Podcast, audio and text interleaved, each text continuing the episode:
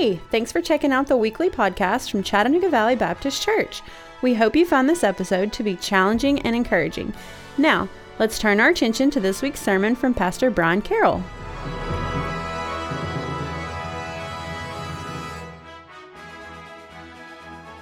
You know, when we first moved up here, we had a hard time trying to find a place to place to live and looked at lots of different houses. And there was a house in particular that we absolutely fell in love with. It was uh, it was up on the mountain. It was uh, overlooking Lookout Valley. It was right on the right on the bluff. It was just down the road from where the hang, glider, hang gliders jump off the, the side of the mountain. And uh, not that we had any inkling to to jump off the mountain with hang gliders, but had this big porch that that looked out. I mean, it was it was just a gorgeous house, and it was one of these we looked at several times, and we were getting ready to uh, we were we were close to to putting an offer on this house, and. Uh, we, we invited uh, my parents to come back and look at it this afternoon, uh, this Saturday afternoon, and uh, it just so happens that our real estate agent was, was running late that afternoon. And so we were kind of roaming around the outside, kicking around, looking at this, looking at this house, and there was a pile of leaves that were had collected on the driveway. And if I remember correctly, uh, my son was kind of kicking the leaves around, and when he did, he found a, a crack uh, where the concrete in the driveway had, had shifted. And I said, well, that, that's interesting. And we finally got to go in the garage, and we followed that crack from the driveway into the garage, into the wall of the house, up the wall of the house, and that, that's a little alarming. We started looking really closely at the house, and we found that there were lots of cracks in lots of places. And so we said, you know, let, let's let's rethink this. And so we had some some experts kind of kind of go and, and take a look at it, and they said, you know, this you know it's hard to it's hard to kind of say what what's going on here. Went inside, and there were cracks in drywall in places, and said, this. Uh, this might have some issues. And so we told the owner of the home that we were interested in putting an offer, but the only thing we really wanted to do was, was to have a, a, one of these foundation repair companies come out and, and look at the place. And so we met out there one afternoon with an engineer from this uh, foundation repair company, and he started looking around. He laid lasers out in the house and got a measurement of how the floor was, was, was not quite level and he said, you know, this part of the room has sunk a certain um, certain amount, and this part of the room is is is plumb like it's supposed to be. He went outside, and he came back. When all was said and done, he said, you know, this house is this house has got some some foundation problems, but we can fix it. It's like, well, I don't own it, so so I'm not the one that you need to fix it for. And they, they said, I said, well, how much is it going to cost to fix it? And so he went in the truck and pulled open his laptop and he had all the, all the laser leveling and all that stuff. And he brought back this, this detailed specification that it was going to cost $20,000 to solidify this, this foundation. $20,000. And I thought, you know, there's there's absolutely no way. One that the owner's going to come off twenty thousand dollars, and two that I really want to live in a house with twenty thousand dollars worth of foundation damage that was done. So, needless to say, we did not purchase that house, and, and we're very happy with where we are now. But I think we can all agree that we don't want any. Nobody wants our house to look like this.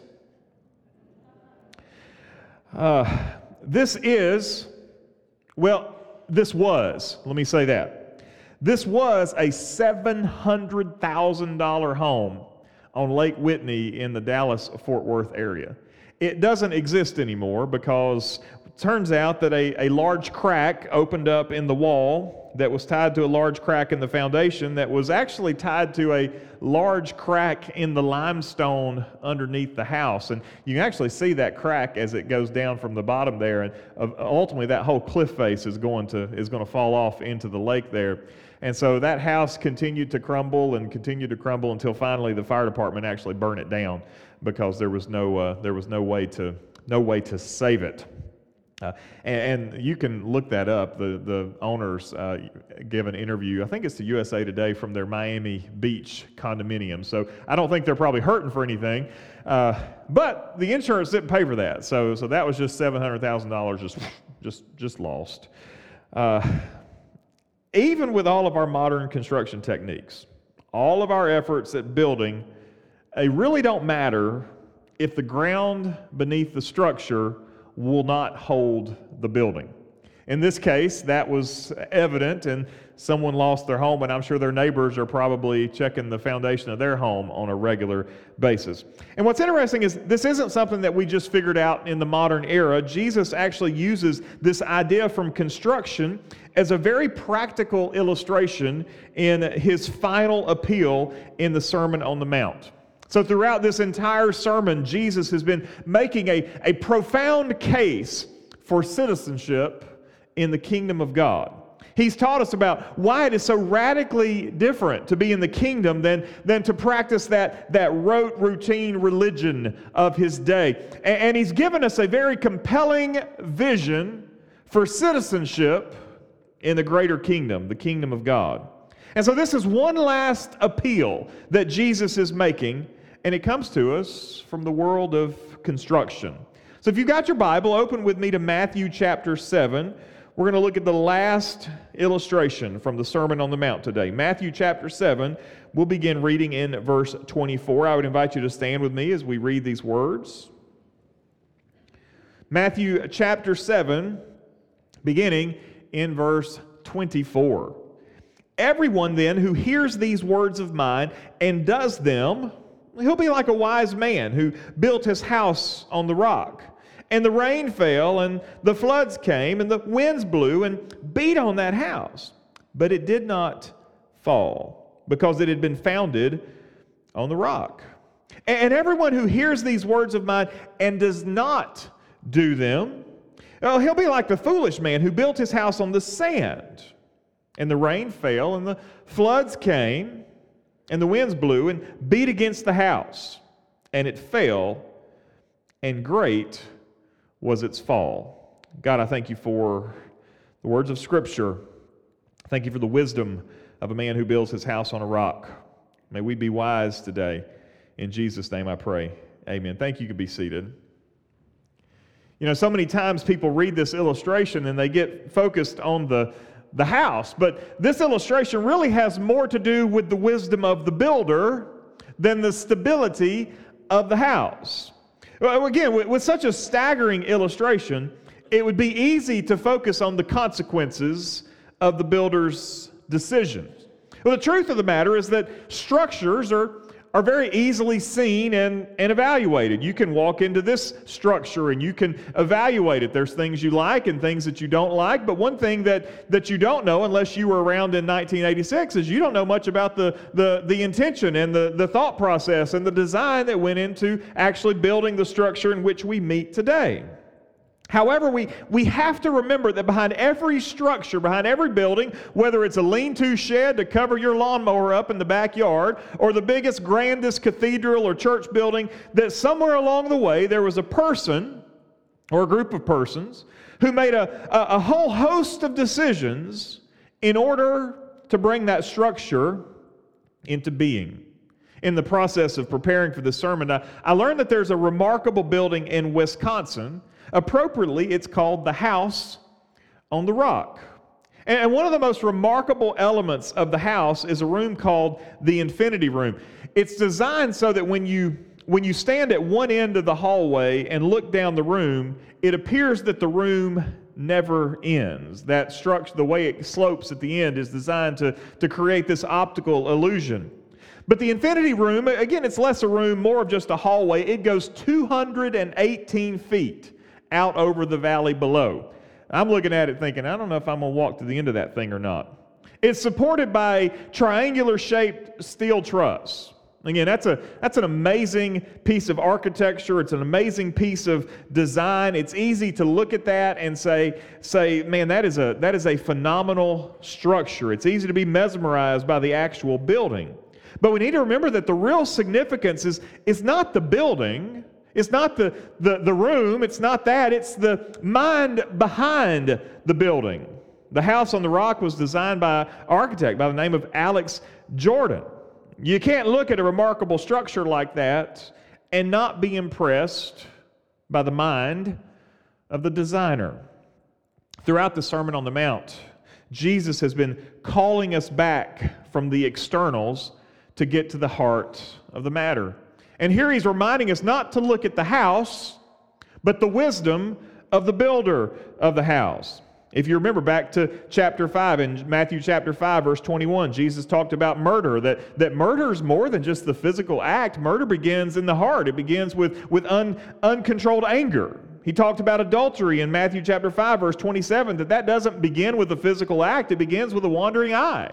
And so we're, we're, we're accustomed already to the fact that, that Jesus is calling us to not look at, the, look at the physical, look at that reality, but look what lurks behind it. And then, of course, we have this, this very stern warning, warning in, in the first verse of Matthew chapter 6, where Jesus simply says, Beware of practicing your righteousness before other people in order to be seen by them. Again, it's easy to see someone practicing their righteousness, someone practicing their piety. But when our righteousness is simply put on display that we can be evaluated by other people, Jesus gives us a very stern warning. Now, there's no doubt that real faith produces real fruit. However, we need to make sure that we check our motives for why we do what we do. And that's where this last parable gets to the heart of the issue. You see, at the end of the day, there are two homes that are built here in Matthew chapter 7. There's two houses that are built. And these houses might, in fact, look identical. And it's no secret that, that both of these houses endured for a season. But only one home had the ability to endure the effects of the storm because that home was built by a wise builder. The point of the matter is this it is not Christian acts that save us, it is not acts of religion that save us. It is not church attendance or mission trips or singing in the choir. As good as all of those things are, those things do not save us. Those are all good things, and those are all things that, that we should participate in. Well, not everybody should sing in the choir. But those are all good things. We ought to do these things. We are, our faith ought to have visible manifestations in our life. But, men and women, if we get to heaven and we start trying to lay down all the work that we've done in hopes that that work will somehow or another grant us admission, we don't stand a chance. We don't stand a chance. In fact, if all we have is the work that we have done, then Jesus has already warned us about how this is going to play out. Go back to Matthew chapter 7, verse 23. Jesus said, I will declare to them, I never knew you. Depart from me, you workers of lawlessness. You know, there are countless people who, on one hand, will say that they agree that we are not saved by our good works, but if you dig deep in their hearts, you realize that at the end of the day, they're counting on their good works to get them into heaven. And that is a house that is built on nothing more than shifting sand. And since we know that the houses in the parable look the same, then let's take just a couple of moments to look at the character of each builder. Jesus tells us here that the wise builder is the builder who knows the building codes. Now, you, he doesn't use that language, but this is what he's saying. You, have probably heard it said before. You know, that, that building's just not up to code. That building's not up to code. And, and when somebody says that, you know what they're, what they're talking about, that, that maybe the electrical system is, is out of date. Maybe there's, there's some problems there. Maybe there's something wrong with, with the plumbing. However, if you hear that, that there's a problem and the building's not up to code, you understand there is something fundamentally wrong with the structure. You don't want to go near it, much less purchase it. You don't want to go to that house that's hanging over the bluff that's having some foundation issues. Uh, you don't want to go near that because it, it's not quite up to code. You see, building codes exist to ensure that the occupants of a building are safe, that insurers are protected against unnecessary losses. That's why they exist. You likely remember the 2010 earthquake that devastated the already poverty stricken nation of Haiti. One of the reasons that that earthquake in Haiti was so devastating is because the design of a home to weather a hurricane isn't altogether great for surviving a 7.0 magnitude earthquake. It seems that concrete is good for hurricanes, concrete's not so good for earthquakes. And just like our homes here in North Georgia, they probably wouldn't stand up too well if we were to pick them up and move them to the coast. Probably wouldn't stand up well against a hurricane. I imagine that homes that are built close to the, I don't know, the San Andreas Fault in California, they probably are built differently than houses that are built in Orlando, if I had to guess. But the wise builder knows that there's something more important than simply building a pretty structure. We know that we don't want to live in a beautiful house that's falling off a cliff. So, how do we ensure that the house that we build is able to stand up against the tests that come over it over time? Well, the answer is given to us here in verse 24. Jesus says this Everyone then who hears these words of mine and does them will be like a wise man who built his house on the rock. The answer to, to being able to ensure that the house we build stands the test of time is by hearing Jesus' words and doing Jesus' words. This is the conclusion to this sermon that Jesus has been preaching. And so, for that first audience, you know, we've stretched this out over a few months, but for this first audience, they've just taken in the entire context of the Sermon on the Mount. They've just heard everything. And the application is this if you truly, truly, really want to be citizens of the kingdom, then you've got to hear the king and obey the king. Uh, don't get me wrong. The Sermon on the Mount's got a lot of moral teaching.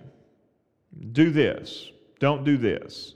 Behave this way, don't behave that way. But we need to not forget the keys that Jesus gives us to unlock the sermon.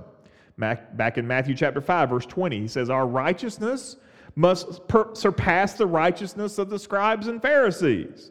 And in spite of the fact that those guys all had a look of righteousness, their house looked good, we understand what Jesus is saying here, though. Their house was built on very shaky ground. You see, in order for our righteousness to surpass their righteousness, then we've really only got one hope, and that's to find another source of righteousness. And that righteousness it doesn't come from self. It doesn't come from our good deeds. It doesn't come from the things that we do because our best righteousness that we can produce is no better than filthy rags, according to the prophet Isaiah.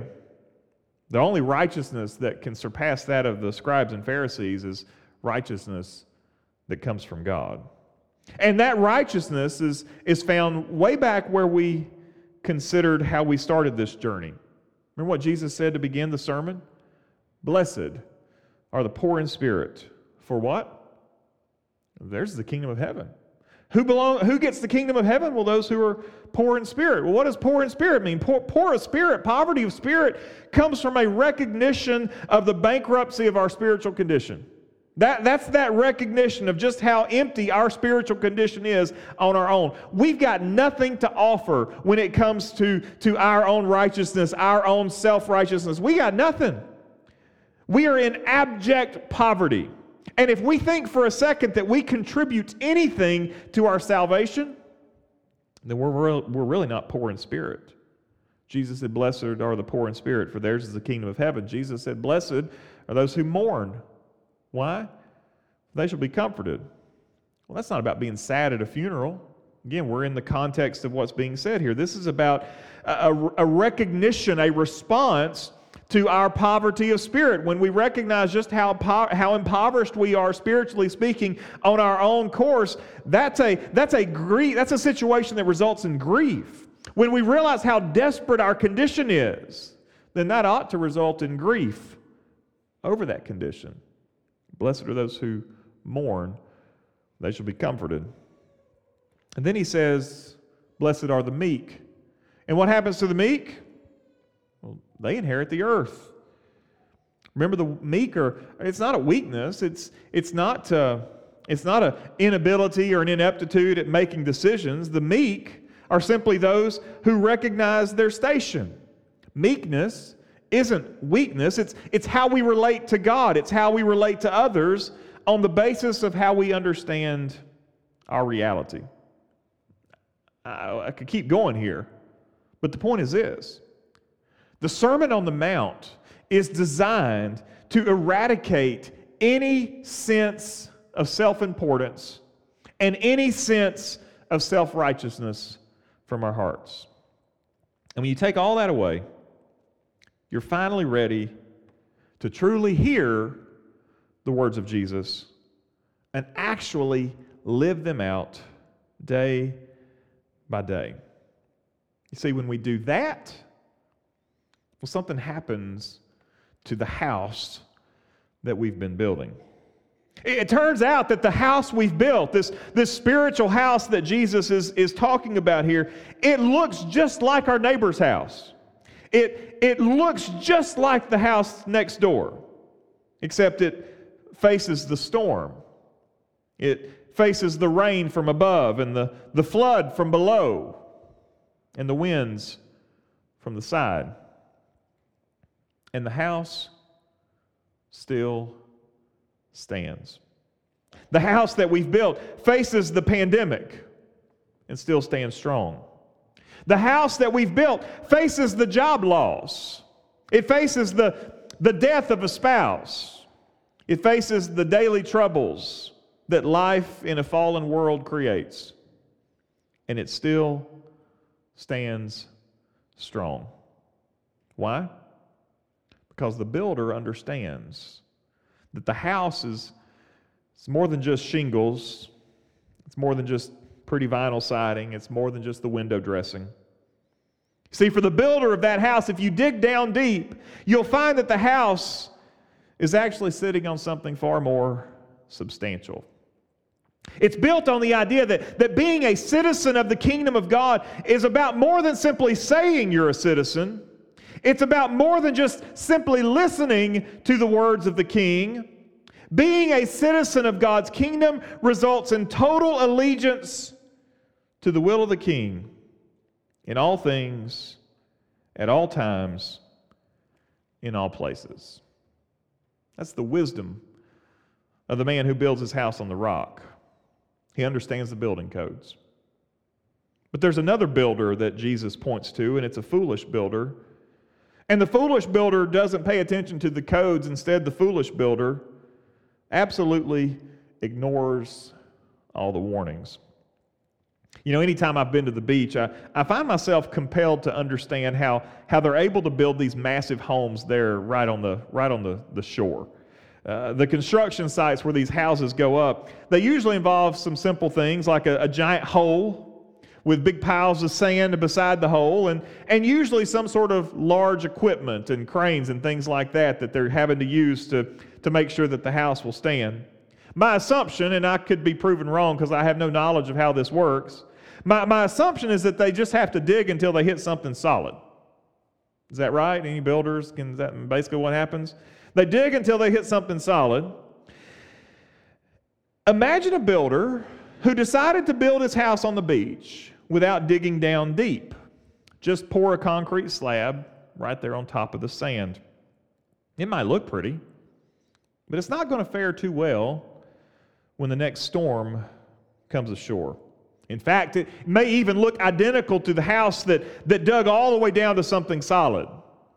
But the outcomes are guaranteed to be different. The man who builds that way is a foolish man because he ignores the codes, he ignores the warnings, he ignores the consequences of what happens in building his life on such a shaky foundation. We need to understand that the Sermon on the Mount it is a warning. When we go back and start in Matthew chapter 5 and read through the end of chapter 7, the Sermon on the Mount is a warning. It warns us against empty religion. It, it warns us against self righteousness. And I think one of the things that's become very clear is that Jesus' sermon here is not about a bunch of do this and don't do that. The Sermon on the Mount is concerned far more about be this, don't be that. And failure to heed these warnings, listen, there, there's consequences when we disregard the warnings.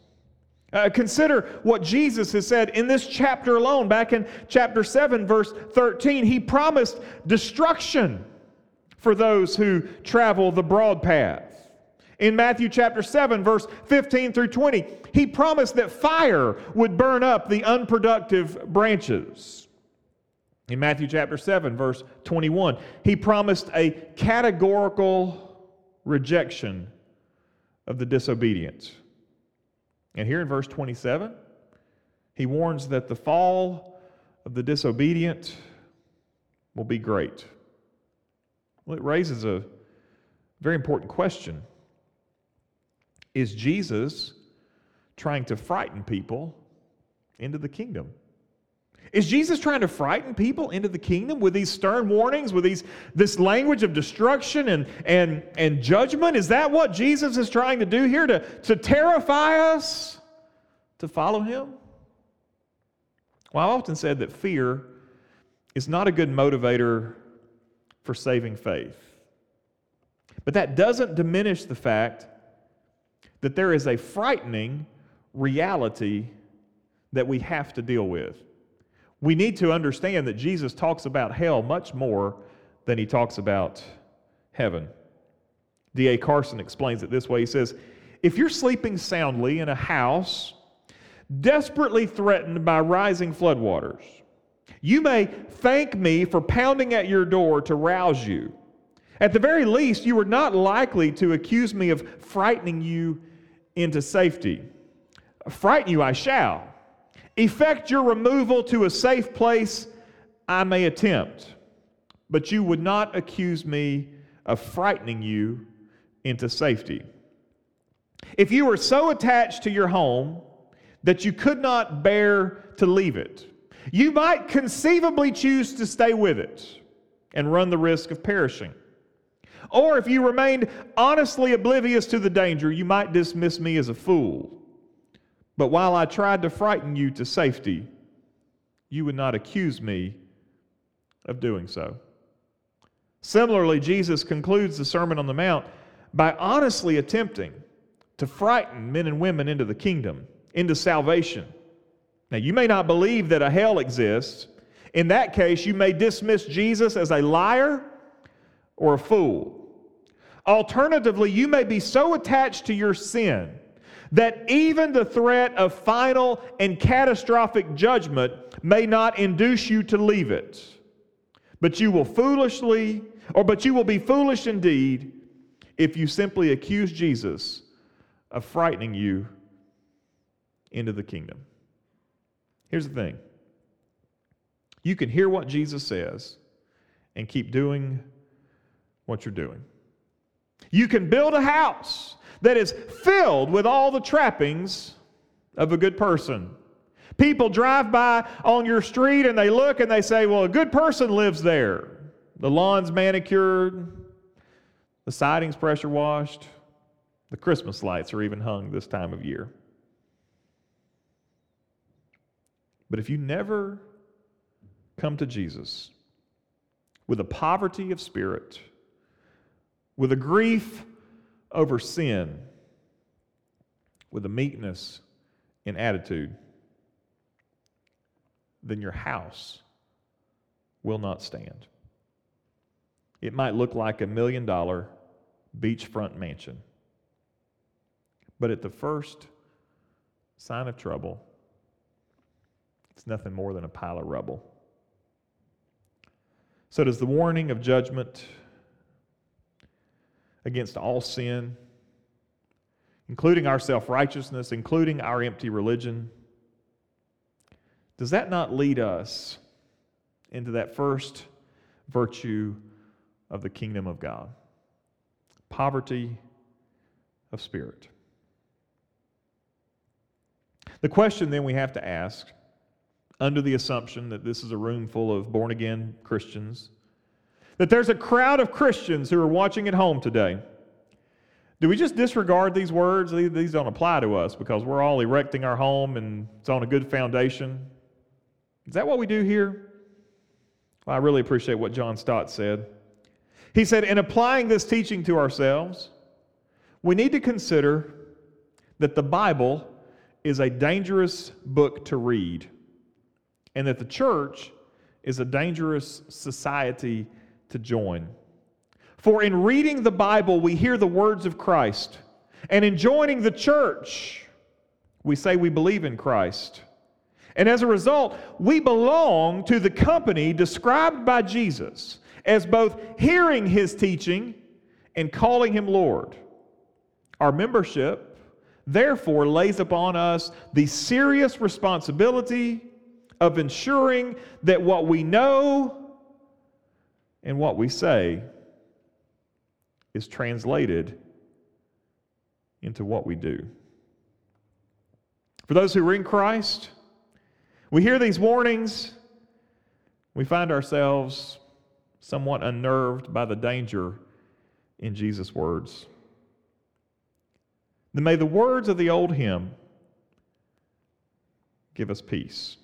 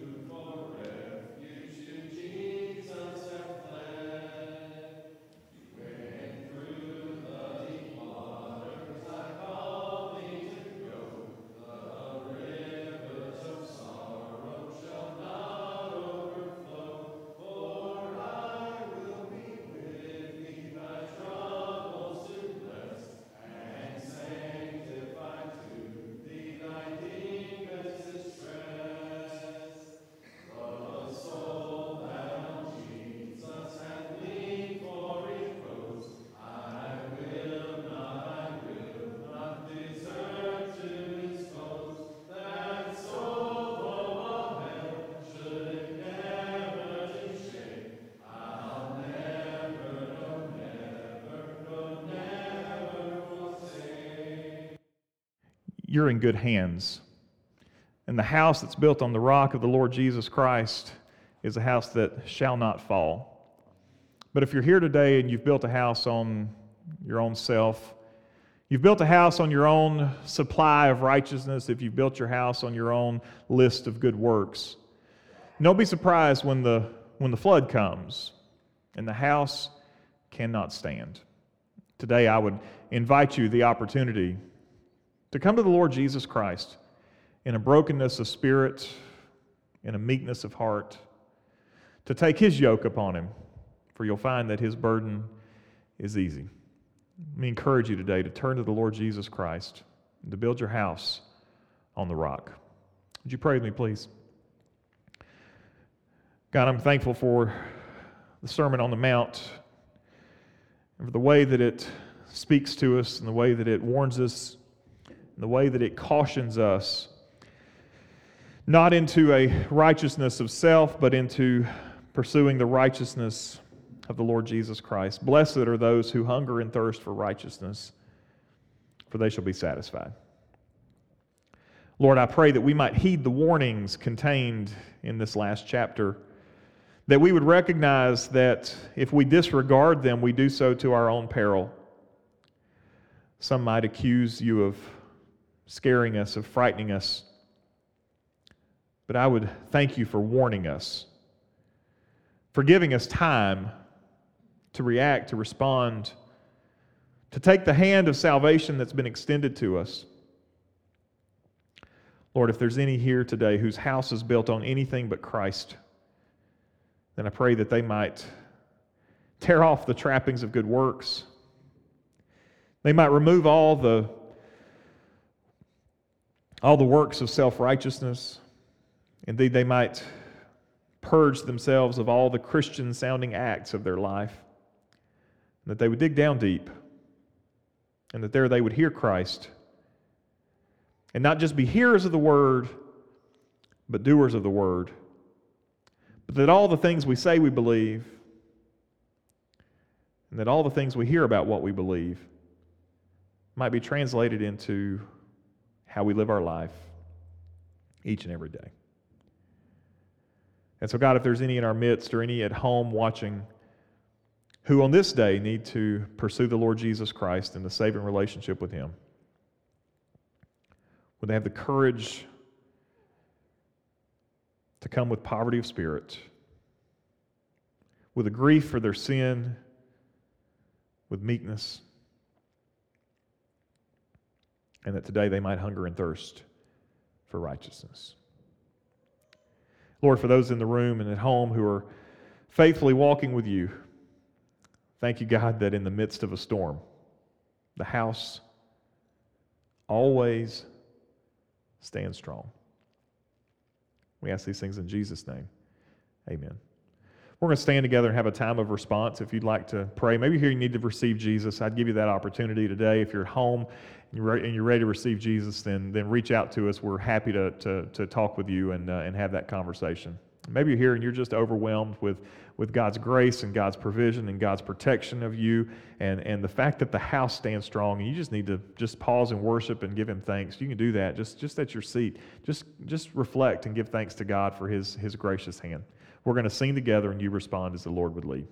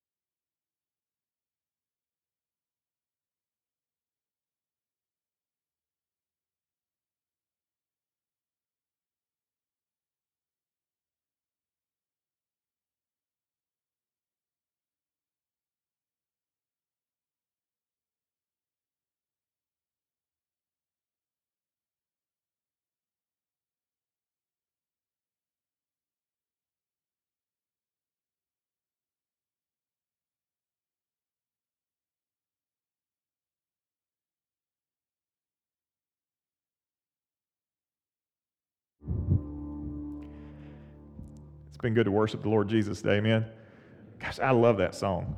That is a, that is a, that is a fantastic song. Um, so uh, still some tickets available. I checked just before I came over here, so uh, so nobody snagged them up while we were while we were meeting here. So uh, so we may have shut the Wi-Fi off, so you couldn't do it. I may or may not. So uh, we didn't. I'm just kidding. Uh, but there are some tickets available. Uh, you guys look good today. This is a good full house today. It's COVID full. that's what we call this. This is COVID full. But but you guys you guys look good and sound good today. So so thanks for coming. Um, just a couple of quick things. Don't forget we are we've got a candlelight service. We're going to do candlelight, and and we're actually going to have communion at the candlelight service. Uh, now, we're not doing it the, the way that, that, uh, that spreads around uh, creepy, cruddy things. And so, uh, so if you're the last person in the back who has to touch the offering pl- or the plate last, don't worry. Uh, we ordered those little um, all in one things.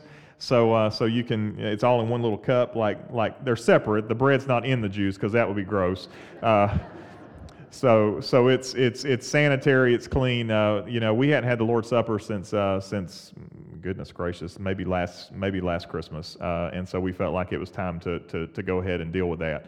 Uh, so we're going to do candlelight and communion on the 24th of December. So go ahead and mark your calendar for that, um, and uh, and we look forward to that. It's always a always a special event. And um, if we don't get to see you, I know a lot of traveling starts next weekend. We uh, certainly pray for your safety, and uh, and uh, may it be a, a, a enjoy yourself and enjoy the time you have with family and, and loved ones and friends. So let's pray together and, uh, and you'll be dismissed. God, we're grateful for your goodness to us. God, thank you for the, the light of the world, the Lord Jesus Christ, and for uh, his, his coming in glory. Lord, we certainly celebrate the birth of Jesus this time of year, God, but may our eyes be drawn forevermore to the second coming of the Lord when you come and make all things right. Lord, we thank you for our church. We thank you for those gathered here today. We ask your blessings on each family, particularly as, as Christmas celebrations will begin in, in, in growing earnestness over the days to come. Lord, may it be, uh, may it be a blessed season. May you um, protect our homes and, and our families and our businesses from, uh, from this pandemic. And may we be faithful to you in, in, uh, in all things. In Jesus' name I pray. Amen. Thanks for listening. If you would like more information about Chattanooga Valley Baptist, check us out on the web at cvbchurch.org. If you would like to join in person, we worship every Sunday morning at 1045. We're just minutes from downtown Chattanooga. We hope to see you soon.